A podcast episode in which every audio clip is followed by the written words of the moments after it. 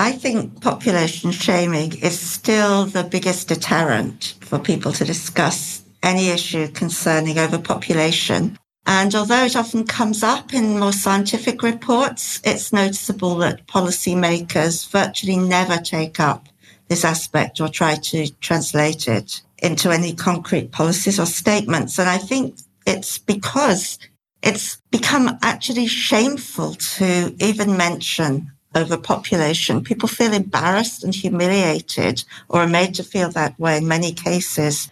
In this episode of the Overpopulation Podcast, we talk with political theorist and philosopher Dr. Diana Coole about her historical analysis of population denial over the past few decades in academia, mainstream media, and the broader culture and we explored the many ways that this population denial has greatly hindered humanity's ability to achieve ecological and social justice.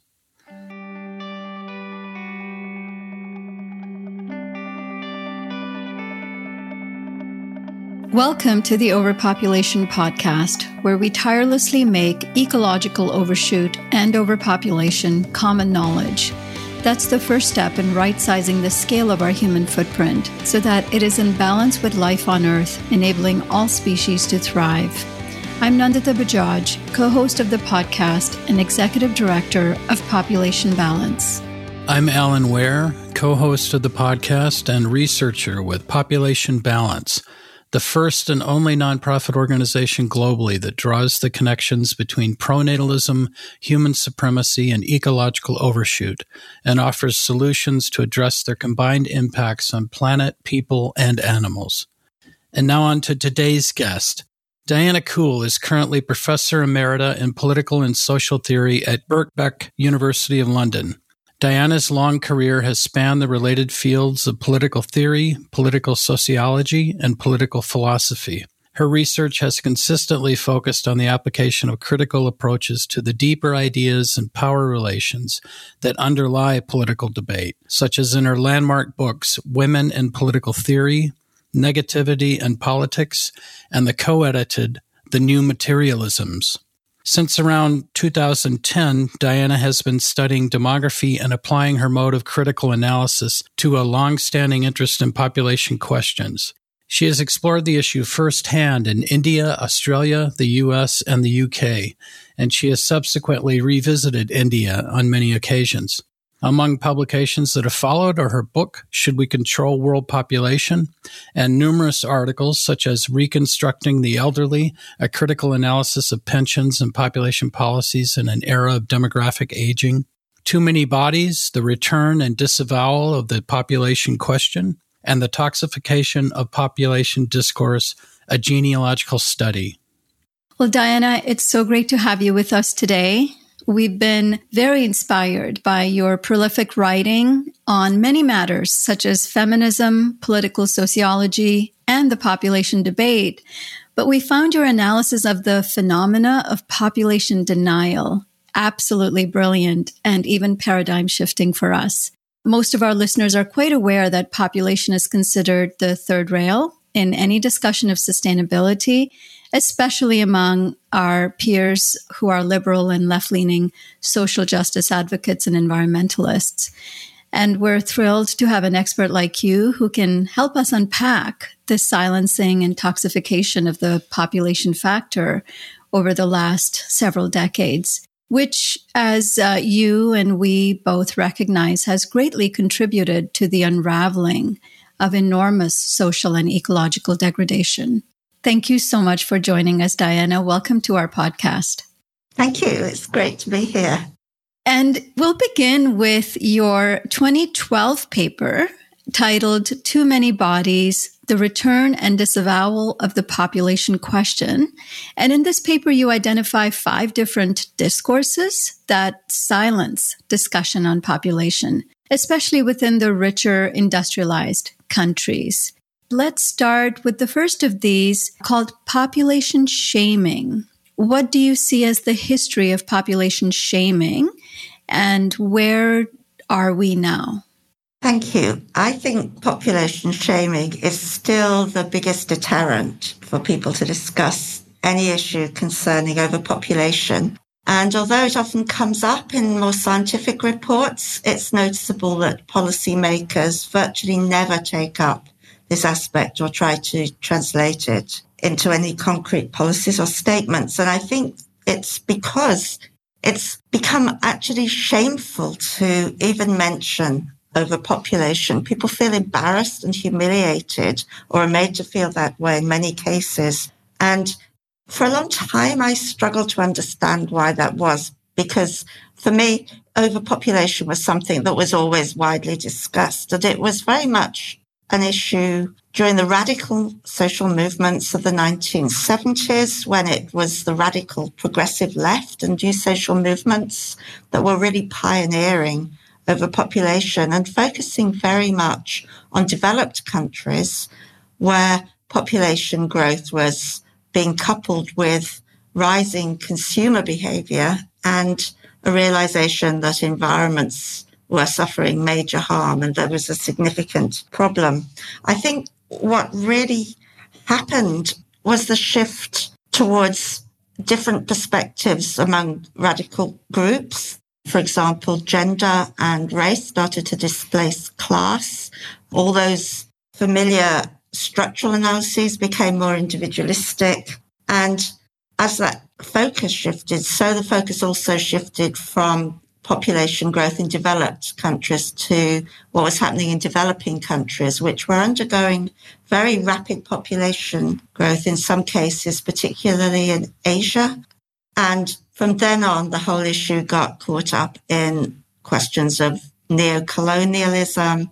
Poorer countries began to resent the rich first world telling them that their populations were too big, blaming high fertility for poverty, which developing countries blamed on world trade inequalities and the capitalist system generally. And the whole issue became increasingly toxic and then rebounded back on places like the US, where people began to associate population reduction with eugenics programs that had been practiced in places like America and Sweden, even well into the 1960s. So I think the really crucial shift was when people started to ask, well, whose fertility is going to be controlled and which populations are becoming too numerous. And then some critics started to talk about a race panic that just as fertility rates were falling in developed countries, they were rising in developing countries. And the whole thing got caught up in a global north south divide. So I think that's really in very, very brief terms, the itinerary of population shaming. And I think because today I would say post colonial critiques are even more strong than they were before. And of course, there's the influence of neoliberalism, which is very, very hostile to any idea of limits to growth, in which limits to population growth would be included. So population shaming, if anything, I would say has become stronger. That's definitely been the case in our own observation as well, where conversations have progressively become more and more reductionist, where this idea that reproductive behavior has any relationship to environmental degradation is seen as anathema even among environmentalists. Well, the element of uh, the shaming of of Western consumption often comes in among these critics, right? That don't even talk about population. Look at your consumption. And even if we say, no, that's completely legitimate. Of course, we wouldn't talk about overpopulation without talking about overconsumption. They, they still assume automatically we're not talking about consumption. So there's even people who might want to discuss this in a broader environmental context are pre shamed. You know, there's self censure that happens very early in the process. I think that's absolutely right. I'm amazed how often I read that people who talk about population are just reductionist and they think that that's the sole cause of global environmental problems. And yet, I mean, it's incredibly rare, almost non-existent to find anybody who actually makes that claim.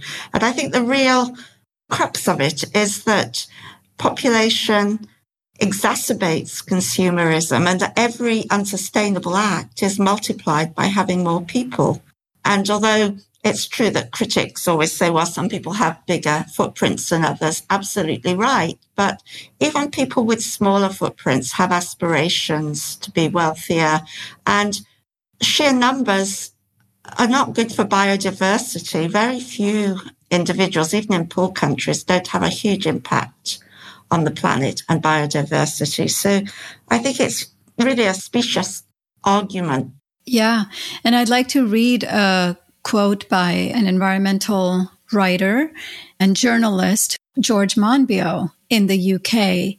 In one of the articles from 2020, he writes, population is where you go when you haven't thought your argument through. Population is where you go when you don't have the guts to face the structural systemic causes of our predicament, inequality, oligarchic power, capitalism. Population is where you go when you want to kick down. So this is a brutal statement of shaming population advocates without really engaging at all and looking at, well, who are the people who are talking about population these days? I mean, of course, there are and there always will be people who have nefarious motives. But just guilt by association arguments are so weak and fruitless because they are conversation stoppers. And it's interesting to me that people who are quite critical of inequality are unable to look at the history of inequality from the thousands of years of coercive ownership of girls and women and how reproduction has been seen as a means to a lot of patriarchal ends. I mean, I'm really sad about George Monbiot because he's one of the good guys in lots of other ways. And of course, we need a critique of capitalism. But, you know, I've been critiquing capitalism since I was a student. And where's it got us? All we've done is have more capitalism, less socialism, fewer alternatives.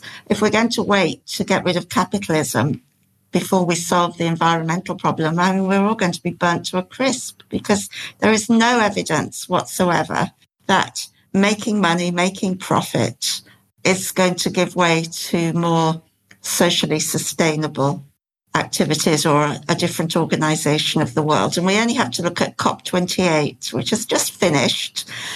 You know, everybody's terribly excited because finally they got people to say, well, we need to phase out fossil fuels now in 2023. I mean, it seems extraordinary they could be enthusiastic about that, but also it's just been a jamboree of petrochemical money, oligarchs, billionaires. You know, the whole thing is just a fiasco. Yeah, totally agree. So the second silencing discourse of population skepticism you mention in the papers based on the idea that population growth will level off this century and that there's basically nothing for us to worry about. And as you note in the article, a lot of these population skeptics rely on demographic transition theory, which assumes that as countries get richer and more urbanized, they'll have smaller families. What would you say the population skeptics are getting wrong? Well, I think it's true that fertility is declining worldwide. Not everywhere. I think one problem with transition theory is, although it's a brilliant theory as a skeleton that explains what's happened to a lot of countries as their mortality rates have fallen. They've suffered from rapid population growth, and the assumption then is that fertility rates will fall correspondingly. Now, that has happened in many countries, it's true, but if we look at those places, for example, in Asia, which has seen massive tumbles, that was partly a result of very proactive public policies which facilitated family planning and tried to reduce family size. Obviously, there's a lot of antipathy towards China's one child policy, but other countries like from Iran to Thailand to Bangladesh have not used coercion, but have used very strong public policies and cultural mechanisms as well as economic ones to persuade people to have fewer children. Now, if we give up on that, and it was in large part driven by demographic concerns, there's absolutely no guarantee that fertility rates will continue to fall. Most population growth, which is another reason that the shaming discourse poses a lot of issues that are very important, but most population growth is going to occur in sub-Saharan Africa. And the numbers are immense. The UN projects some countries having a five-fold increase in population numbers. And this is a very fragile part of the globe as far as climate change is concerned. So it's not in the interests of those countries to have massive population growth. But if we take our foot off the brake, I think there's a real danger that family planning will either go backwards, it won't be properly funded. And there's certainly a neoliberal argument that having large populations of workers is beneficial and to be youthful and dynamic is somehow going to put you ahead in the economic race. So I think the population skeptics are tending to actually promote forces that would undermine the claim that fertility decline is going to happen everywhere. At the same time, the UN is suggesting that population will peak at around 10.5 billion by the 2080s and continue at that rate at least into the next century. I mean, that's around 2.5 billion people more than we have today. It's another massive increase. And so if the world is struggling with 8 billion, think what it will be like with 10.5 billion. I think the other side of population skepticism is not only a sense that, well, we don't need to worry about it anymore because fertility rates are falling, but people on the political right who argue that, well, having more people is actually a benefit. Neoliberals always argue that, well, more people will mean more inspiration, more technical skills, bigger markets, more consumers. It's good for the economy. And I think that's a really dangerous position. And we can certainly see across the world now, once fertility rates start to fall, governments are starting to promote pronatalist policies and trying to put in place regimes in which women are either pressured to have more children or certainly encouraged to do so. I mean, the way China's moved from a one to a two child policy and then quickly moving on again to encouraging people to have yet more children, it just seems crazy to me, particularly since these are in late transition countries with big ecological per capita footprints. I actually think that we've lost the battle on trying to have population reduction policies and to talk about the virtues of having fewer people. But I do think there's an incredibly important political task ahead to challenge pronatalism and its assumptions, particularly from an environmental point of view. Yeah, and what you say about the UN projections, you know, that that's the medium level projection of 10 and a half billion, right? What's scary is, as you say, none of this is set in stone. Even the medium level population projection, their high level projection, which says if the total fertility rate increases by even 0.5, we can expect a population of 15 billion by the end of the century. And a 0.5 reduction in TFR could get us down to around 6 billion. So this assumption that it's just going to happen, it seems so misdirected. Yeah, and I think, I mean, the UN makes the point that, well, there's not much we could do anyway with demographic policies because the people who are born it's pretty much guaranteed that we're going to reach around nine and a half billion by the middle of the century. But then what they say, which is really crucial, is these are young people and it's their fertility behavior in the second half of the century, which is absolutely going to determine where population peaks and when. So it seems to me that it's absolutely crucial that we should be targeting those young people particularly in developing countries which have a large youth bulge, to really have access to family planning and to see the merits of having fewer children and small families. But of course, again, privatization policies under neoliberalism really work in the opposite direction. And because, as we're saying, the whole discourse seems to have changed people are no longer thinking so much about the environmental problems of just having too many of us. And in fact, we're talking about whether we can hold the line at 10.4 billion by the end of the century. Virtually nobody's talking about the merits of having a much, much smaller population and how much more sustainable that would be. Recent studies have even found this idea that economic development is needed in order to help with fertility decline has not been the case for most countries. We've seen data analysis recently from um, 136 developing countries that shows that falling fertility rates between 1970 to 2000 had actually little or no association with economic growth. Fertility rates fell regardless of whether the economy grew, stagnated, or declined. In fact, it was actually confronting patriarchal reproductive norms with direct norm changing interventions, especially voluntary family planning programs that had the greatest impact on fertility decline. So this idea is very much caught on, I think, at an international level that we need to grow and develop and then something magical will just happen if people have cars and microwaves they'll just have fewer kids and I think the irony is that a lot of people on the right talk about population limitation as coercive and juxtapose that with free markets in which people make rational decisions to have fewer children. But of course, they make those decisions in many cases because they simply can't afford to have children. It's not uncoercive. It's just that the coercion comes from the economic imperatives rather than from governments. That's a great point because it's basically tricking people into having fewer children by making child rearing not economically feasible, right? Instead of liberating them from reproductive social norms that are millennia old and don't hold any relevance today. So you describe a third silencing discourse, which is population declinism. You say it's more of a corollary to population skepticism. Well, how do you define population declinism and how is it different from skepticism?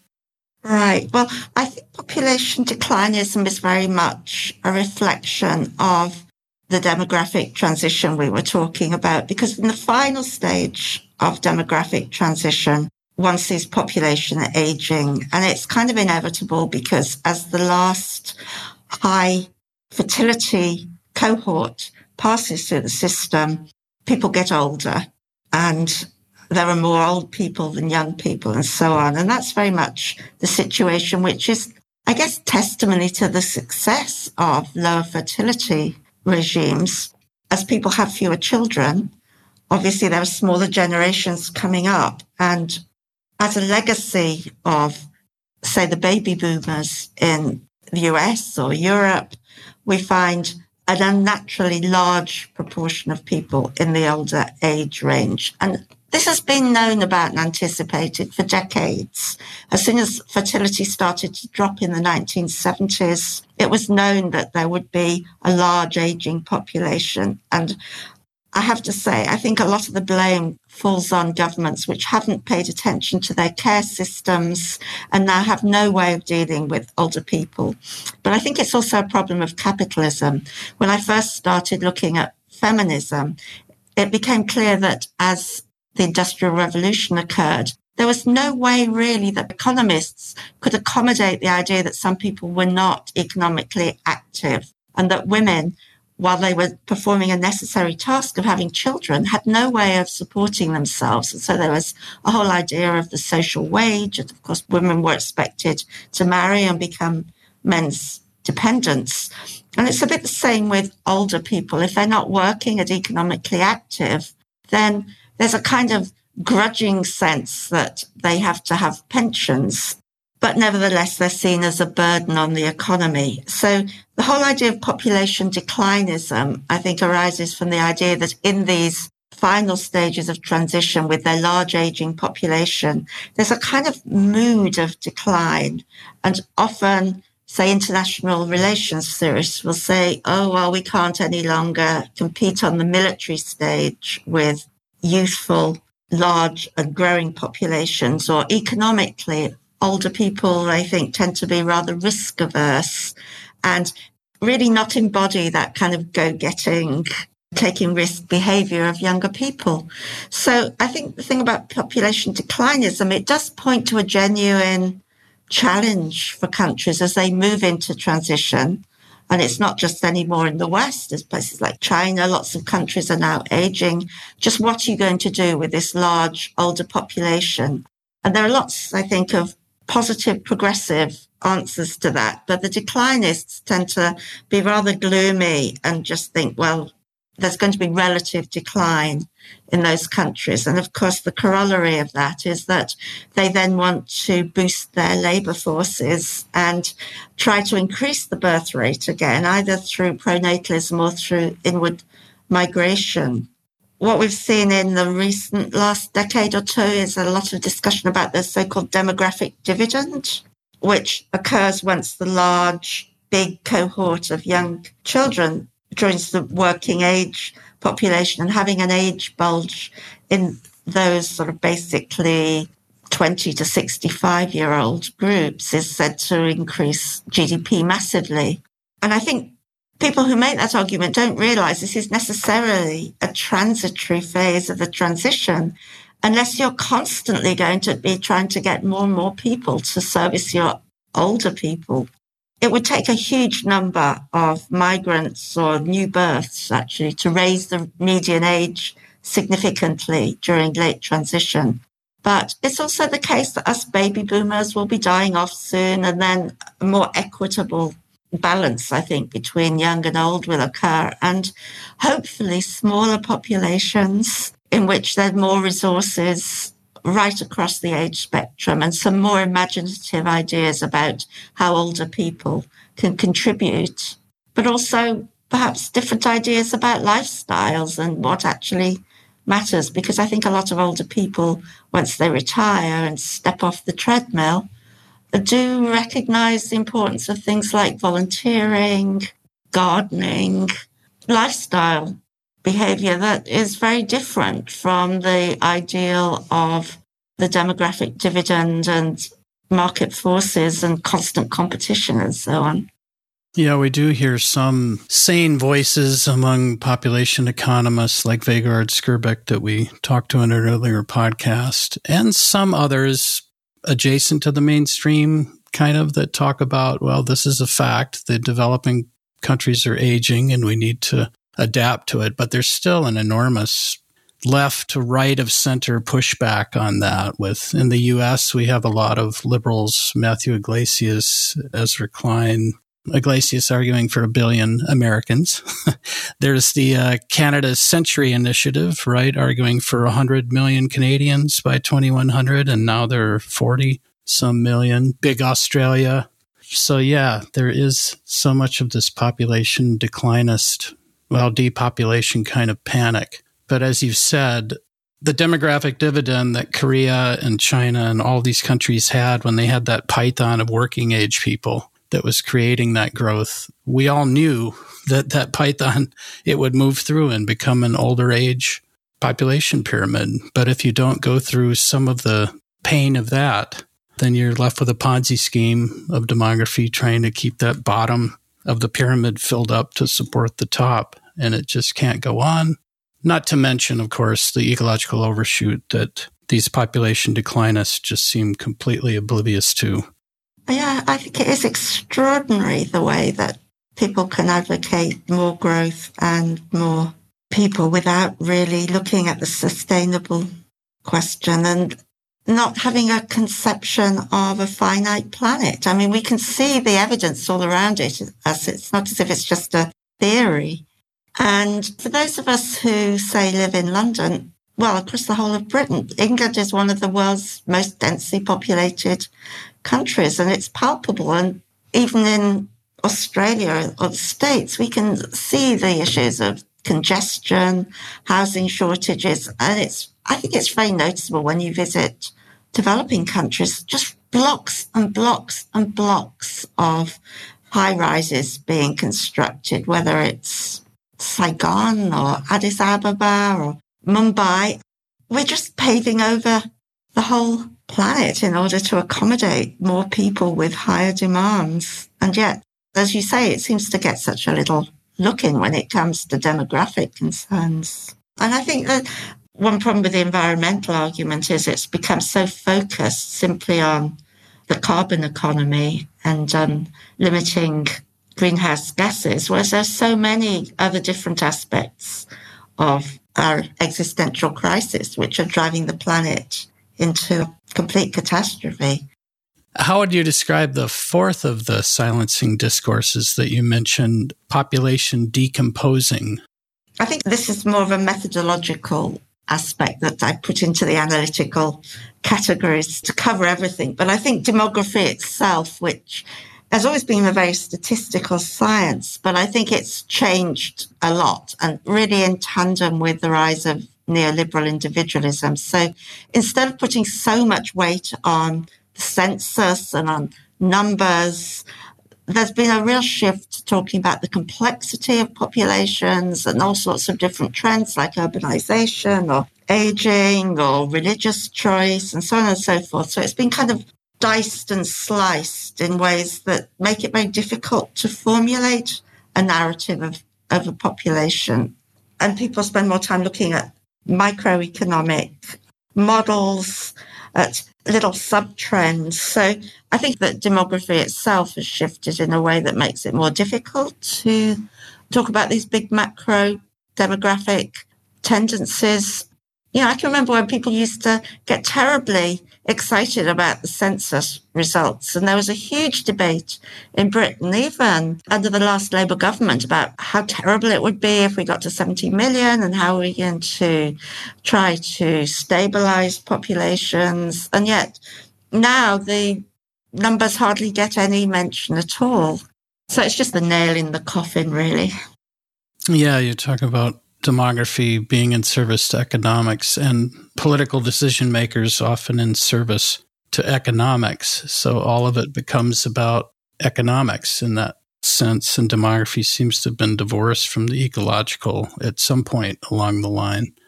And your point about the delegitimization of numbers from demography really shows up in the more recent narrative from the United Nations Population Fund, which of course has been involved in silencing the discourse for about 30 years. But its um, most recent report from uh, this year, it celebrates the milestone of reaching 8 billion, representing historic advances for humanity in medicine, science, health, agriculture, and education and comes out and says population sizes are neither good nor bad. They're just neutral. and it's really bizarre the turn that the UN has taken. And I mean, it's bought completely into this market fundamentalist belief that development and economic growth is what's needed. And they not only ignored, but they actually mockingly dismissed a lot of scientific literature showing what population growth is causing in terms of species decline and extinction, catastrophic climate change, resource scarcity, social degradation in many ways. And it was bizarre to see this kind of a turn coming from the one organization within the UN that is tasked with looking at population. I mean, they should just change their name. Something that I've never written about because I think it's contentious and I've got no evidence, but I have a sense that as population discourse moves towards more religious cultures, I was thinking particularly about Catholic cultures. I mean, I certainly don't think many of the feminists who are so critical of the population establishment in the 80s and 90s, I don't think they were Catholic and they were very critical of the Vatican. But I think having spent more time in Catholic countries, there is a kind of pro life, unspoken culture that people tend to buy into. I feel that's quite contrary, perhaps, to the cultures that some of the people now who are involved with the UN and UNFPA come from. But it's just a kind of vague, intuitive sense that there's a different value put on human life, which isn't just about human rights, but actually is more celebratory about having more people. And of course, it's very difficult to see how that combines with being concerned with people's well-being in a planet undergoing such degradation. I think that's what's contradictory about that celebratory tone is because so much of the population growth that has happened and that is in the pipeline is a result of really outdated patriarchal and religious norms that there's practices of child marriage in a lot of the same countries that are seeing the largest rates of population growth. There's also the highest rates of extreme child poverty and child labor exploitation in the same country. So it's this inability to make the connection between being alive and living well. And that is the most disappointing aspect of that turn of aligning itself with kind of a pro life agenda, but not really caring about the life that is born soon after it's born. Yeah, exactly. I mean, I think it just seems to me that the very idea of every child a wanted child, if we could get rid of the 40% of unplanned conceptions, if we could have such brilliant contraception that, as Bill Clinton said, abortion should be rare. No woman wants to have an abortion. It's a failure of either her contraception or the fact that she's not had access to it at all. There's a very easy way that the conflict between pro and anti abortionists in the US could be resolved just by having really wonderful sex education and family planning regimes. Uh, but I don't think the new right really wants that. And again, I do begin to suspect that somewhere there's a link between population declinism and entering the last stage of transition and trying to put more coercive pressure on women to have more children so that the workforce will grow. And I think your point is really important. Why is it that feminists have been so hostile to reducing populations when pronatalism historically has just been so much more powerful and indeed continues to be so. I think along those same lines, you talk about the silencing tactic of population fatalism, that it's just a given, that it's just going to happen. And I think definitely the feminists uh, that we're speaking about and, and the UN buys into that very much too. Can you elaborate on that last tactic? I mean, it was interesting to me because I think there have been a lot of more scientific empirical studies in the last few years, which are aware of how challenging rising world population, particularly in terms of food production. So they have been citing UN projections and saying, look, this presents us with enormous challenges. This isn't a good thing. And yet they also have tried to find technological solutions rather than actually saying, well, perhaps we need fewer people. So I think, for example, that when it comes to food production, there's been a lot of discussion about a second green revolution. Now, the problem with the first green revolution was it was always seen by its founders as a stopgap while population level was brought under control. But now we can see decades later the terrible environmental side effects of that revolution in terms of falling groundwater, polluted soils, over reliance on fertilizers, and so on.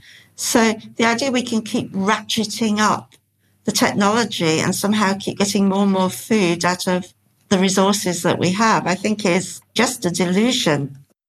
Yeah, I mean, to your point, IPCC's climate mitigation report of 2022 identified several times that population growth and growth in economic activity were the largest contributors to climate change over the last decade.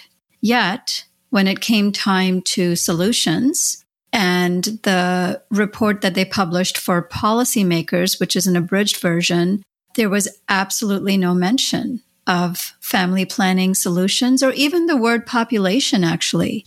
They went to a lot of these cornucopian technological innovations as the response to climate mitigation. So you can see even at top level scientific organizations, there is this self censorship happening. I know one of our previous guests, Dr. Camilo Mora, he talked about a lot of people within academia who are aware and willing to acknowledge that population is an issue absolutely refuse to co author papers because of career implications for them to be aligned with the population reduction agenda. So it's it's a really sad state of affairs. It is, and I guess that brings us full circle to the population shaming because I think it is quite dangerous to in a political context to advocate any of these measures. Whereas I think scientists to some extent can get away with at least citing the problem, but there's lots of really good studies about how various crucial systems are collapsing and they have no hesitancy in pointing to population as one of the issues. And I do think an honourable mention is deserved by the Royal Society's People and the Planet, which is much more aligned actually with limits to growth. And I think again, we saw right back in the early 70s the forces aligned against the limits to growth, whose data is actually spot on. You know, the model has been tested by real data. It's clear that what they projected is actually very close to what happened, but there were so many forces aligned against the way they problematized both consumption and population and talked about a finite planet. So I do think ultimately a lot of this comes back to politics and the discursive weight of different actors which rise and fall within these policy making regimes. Yeah, you wrote another excellent article titled The Toxification of Population Discourse, a genealogical study that looked at how that global conversation at the highest level became increasingly taboo over the decades of the 70s, 80s, and 90s when there were three major population and development conferences in Bucharest, 1974, Mexico City in 1984, and Cairo in 1994. And as you noted, discussion and understanding of that history is critical to better understanding where we've come to today on the whole discussion. So maybe we could do a quick overview of those three conferences and we could weave in some of these uh, silencing discourses, which will pop up right throughout the 30 year history.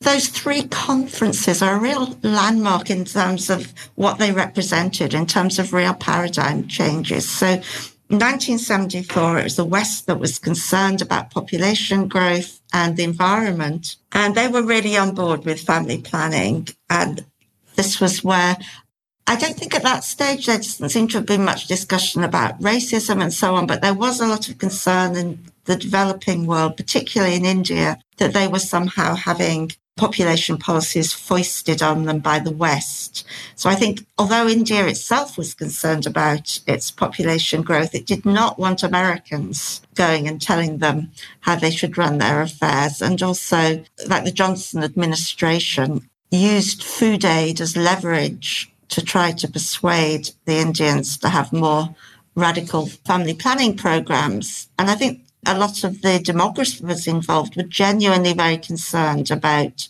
famine and hardship being caused by population growth in India. There was a perception that the West was simply using that as a quick fix rather than deal with the inequalities of the world trade system. And so I think there was a much stronger Marxian tradition in the, the developing countries at that time and a sense of structural inequalities, anti-capitalism. And those were the issues that those countries wanted to talk about, instead of which they felt that the West was blaming their large families for their own poverty. Obviously, it didn't go down well at all, and they rebelled against it.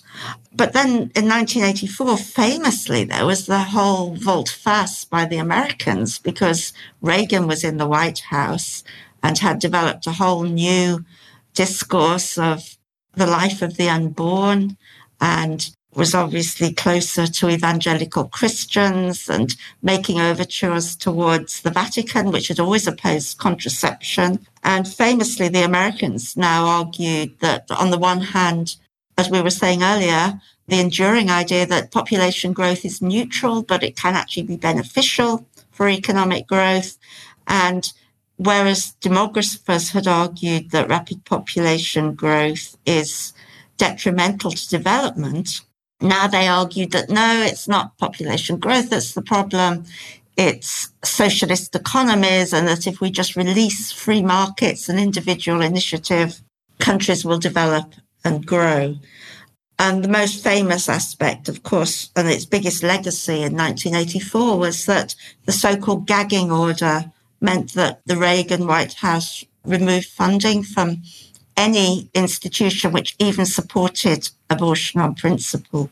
So many countries lost all the funding that they'd had, which had been quite significant from the Americans. And it completely changed the whole agenda because now many of the developing countries had policies to reduce their numbers, but the Americans were going off in a completely different direction. Partly, I think, because of Cold War concerns. They thought, or they had thought earlier, that rapid population growth can destabilize a country and may drive it towards communism. But as the Cold War attenuated, the concern was much more on free markets and have people making rational choices in that context. So the Americans believed that population would fall because markets would exert pressure on people to have fewer children because they were all rational choice calculators who would reason that it was too expensive to have big families. So um, that was 1984, and I think that was really quite a shock because people hadn't expected that about turn by the Americans, and it had real policy implications. And we've seen ever since, every time a Republican comes into the White House, they replace this taboo on supporting regimes that allow abortion. And every time a Democrat gets into the White House, they rescind it. And that's right up to Trump and Biden. But meanwhile, in 1994, things changed again. And I think to a large extent because now NGOs were admitted into the conference. And so lots of new actors had a voice. And among them, the international women's movement had become much more powerful. And as we've discussed before, many women within that movement were extremely hostile to what they called the population establishment, seeing it as coercing women, being responsible for compulsory sterilization and abortion. I think, again, a lot of it was part of a backlash against what had happened in India in, during the state of emergency in the 70s. And so there was a huge constituency of people who were saying, well, they're no better than the Vatican. These people who want to say they want to liberate women by family planning, they're actually meddling in women's reproductive rights and choices just as much as pronatalists. So there was a huge hostility towards anybody who even wanted to talk about population. The whole language was in 1994 was about reproductive health, human rights, personal choices, people's right to have as many children as they wanted, people's right to have fertility treatments if they had fertility problems, as much as having a right to limit their fertility. And I think that's where we've remained because there weren't any other big international population conferences after that. So called Cairo consensus has merely been reaffirmed every decade. And you mentioned the need for a reappraisal of Cairo. What do you think that should look like, a reappraisal? Well, I think there's been quite a lot of discussion about that. And it's very difficult to challenge the so called consensus. I mean, ironically, one of the things that was said to be a real pathbreaker at Cairo was that there was more attention to the environment. But in fact, there was very little attention to the environment, not least because environmental conferences and population conferences had been split off in the 70s. And so every time something came up with the environment, the population conferences kind of said, oh, well, that we'll let the environmentalists deal with that and vice versa. So they were never talked about in conjunction. I mean, I looked very carefully at the action plan that came out of Cairo, and it's a lot more diverse than the so called consensus would have one believe, because like all these big UN statements, they tend to take along older parts and voices of different constituencies which get carried along. So for example, there's one section and it makes no sense unless one puts it in an Indian context where there's a huge attack on having demographic targets for reducing numbers. And yet target setting has been absolutely central to policy making in recent years across the world. So it's a kind of bizarre contextual thing that came about because of a certain history. Again, the UN has never given up on its claim that rapid population growth is detrimental to development because it harms people's ability to have a good health and education and so on. And we see that even in the 2022 world population prospects. It's simply that it's been kind of downgraded and hidden. But I think there are lots of resources in Cairo that one could focus on. And I think even in the context of Cairo, there were women who were very critical of the population establishment, but also recognized that neoliberalism was also very detrimental to women, that it was limiting their choices, that it was seeing them in much more instrumental ways. So I would like to think it would be possible to rebuild a different discourse among feminists, a more balanced one, because the issue of population control and coercion, I mean, it's an old issue, really. It's going back decades. And I think there's a lot of scope, particularly, I think, by recognizing that women are also part of the environmental problem, that they suffer the consequences and their children often more than other people do. So this idea that seemed to get a hold among people like Betsy Hartmann, but and many other critics that talking about the environment was somehow a subterfuge to oppress women. I think there are a few people today that would not recognize that the environment is incredibly important and it's incredibly important for women and their children. So I think there is much more scope there for a kind of rapprochement within feminist circles. And it would be nice to think that the abortion issue in the US was actually galvanizing a lot of women to realize just how important their rights to reproductive freedom, abortion, contraception are, and that they can't be taken for granted, and that the real threat comes from pronatalists on the right.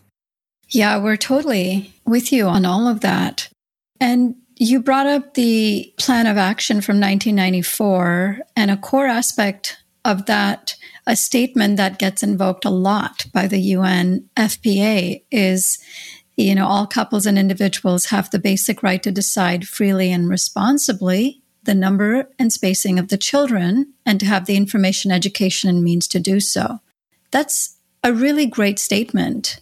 But unfortunately, the word responsibly absolutely does not get the kind of weight that it should be getting within that statement.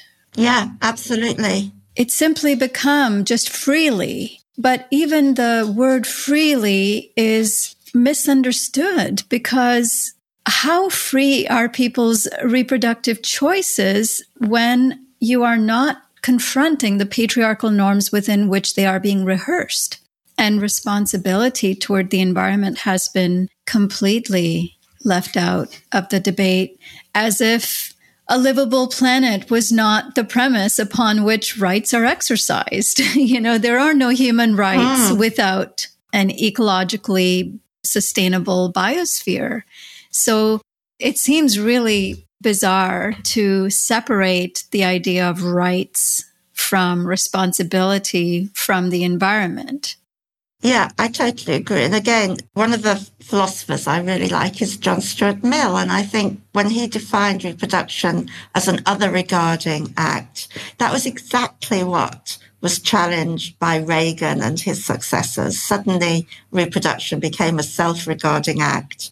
And when we look at people's children, you know, they're either an asset or a burden in society, but they certainly have huge impact on society and the planet. So the idea that this is somehow a private choice that doesn't affect other people, it doesn't bear any scrutiny whatsoever.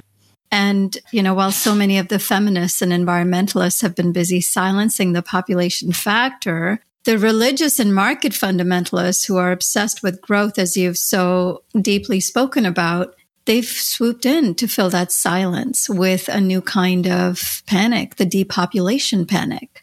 We'd love to hear your thoughts on the resurgence of pronatalism in response to this. And also, how has this also changed how the elderly are being viewed? Well, if we look at the history of capitalism, having more workers so you can generate more surplus value. I mean, that's an idea that goes back to Marx. And we can see how different populations have been drawn into that. First, it was able bodied men and children, and then we have a focus on women in the 70s coming. I think an argument could be made, although as a feminist, I'd be reluctant to make it, but that a lot of the reason that women were so successful in getting into the workforce in the 60s and 70s was that their labour was needed for post war reconstruction. And I think it, you know, we see the same thing with migrants that countries can no longer service their own needs, so they want to import migrants, which are much better really than having new people because they're ready trained and somebody else has picked up the tab. I mean, it's completely immoral, but that's the view. But now we see older people, you know, the, the raising of the pension age, more people being pushed into work at much later ages. So I think on the one hand, there's a, a kind of discourse that says we should value older people because they volunteer a lot. Many women, including many women I know, are doing a huge service looking after grandchildren so that their sons and daughters can go to work. So the elderly are being kind of brought in to supplement the workforce either directly or indirectly. But at the same time, there is a sense that, well, all these old people, you know, there's such a drain on GDP in the context of more youthful countries where populations are growing. So I think there are different ways in which older people are being considered, none of them particularly beneficial for older people. Yeah, I really like that reframing of individuals at all age groups, but also, as you said, reframing them away from their productive value. I know you said that very quickly in passing, but I want to just address the um, depth of the point you made about women in the workforce. And as a feminist, why, as much as that is a very positive value that's happened, that there is more gender equality in terms of women participating in the workforce, it's important to recognize the roots of that push. Even I hear that narrative so much in Japan and South Korea right now is they both have declining populations and the only way to fix the problem is more gender equality. Not because gender equality is a good thing in and of itself, but because it can help women participate in the labor force more and increases the value of the economy. And so, as you said, it goes from exploitation of men for so long to now exploitation of women in an equal and equitable way, rather than just freeing people from the grip of economic indebtedness. Course, it's worse for women because they still have the main burden of domestic labour. They're raising children. Many of them are looking after older parents at the same time. And so there's a huge burden fallen on women. I definitely think that being able to work and have a career is very liberating, but it also, for many people, comes at a high price when they're supposed to fulfill all these roles. Exactly. And how many people are really being allowed to pursue a career, right? Rather than just working in meaningless jobs, which is the reality for most people. And which is how I think it's being framed is labor force participation, right? It's just increasing the productivity by getting more people working. It doesn't matter if it brings them fulfillment. You know, I feel the same ways. I'd rather not be doing anything but this career. I don't know how many people have that privilege. I think a lot of women, like you said, are experiencing the double burden of having to work just to meet survival needs for them and their families. And that's not a great feminist achievement, I don't think. There's so many problems. I mean, it's hard to see how we can fix them all. And I have to say, I've become more pessimistic as time's gone by because I think the projections for environmental decay have just got very much worse. I mean, they're terrible, and yet so little real attention is paid to them. They're reported in the news one day and forgotten the next. But if we're really serious about seeing what's happening to our planet, then I think the future looks extremely bleak. So do you think there's still scope really to get some traction on the population issue and make a difference? I mean, we wouldn't be doing the work we're doing if we didn't think that was possible. Our target audience really is the feminists and people on the left and environmentalists who are already justice oriented and to just help them see the sheer insanity of the silencing of this discourse. I mean, we get so many listeners who write to us, who quietly acknowledge to us that we're equipping them with tools on how to talk about this subject to their colleagues and peers and friends in a way that doesn't automatically shut the conversation down. I think there are so many more people who believe this is an issue than they are given credit for because they they're not allowed to voice it publicly. And the loudest voices are the ones that are discrediting this. So we really do see our role as empowering the majority of the people who already see this as an issue to be able to speak up confidently about this and to change the narrative.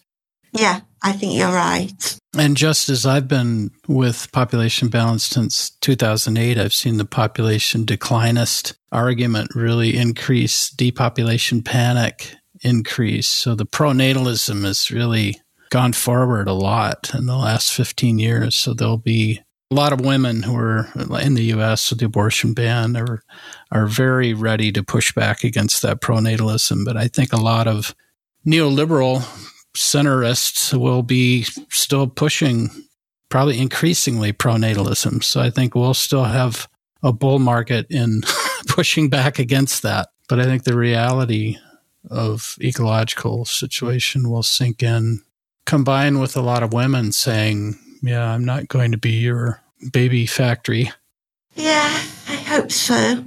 I think one worry is that there's so many countries coming up behind now, which I came back from India six months ago. I was in West Bengal and the speed at which roads are being built and airports and the pace of development. And I think it's a real tragedy that the West wasn't actually able to say, don't follow our pathway to development through the industrial era, which countries say we've got a right to have our period of using fossil fuels, but couldn't have helped them to leapfrog that into a very different model of development. So, yeah, I think it's been a real failure of imagination and will and perhaps political leadership that we haven't been able to help developing countries develop along different pathways. Yeah, you're right. I think at this point, what you said at the beginning of the conversation, that I think we've lost the fight in terms of trying to avert a catastrophe. We're in the middle of a catastrophe. The last 30 years were decidedly the years of incredible population growth, a lot of decline in funding for population family planning initiatives, and the acceleration of our catastrophic ecological and social crises. So I think now the work we're doing is looking at it from the perspective of minimizing further suffering and preventing all of what you've identified as unwanted, unplanned pregnancies, but also empowering people to see through the pronatalism and to be able to reimagine life from a more liberated and responsible position reproductively and consumptively. Well, this was an absolutely incredible conversation. Thank you so much for taking the time to speak with us, but also investing so much time in doing what has been, as you described, a very controversial pathway career wise for you. You gave so many people within the movement incredible tools to think through this in a really analytical, methodical way, and to whatever degree, correct that path. Thank you so much. It was a wonderful conversation. Thank you.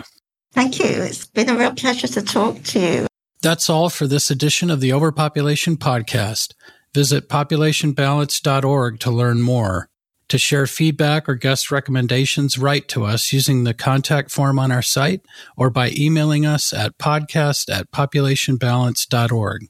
If you enjoyed this podcast, please rate us on your favorite podcast platform and share it widely. We couldn't do this work without the support of listeners like you and hope that you will consider a one time or recurring donation. Until next time, I'm Nandita Bajaj, thanking you for your interest in our work and for your efforts in helping us all shrink toward abundance.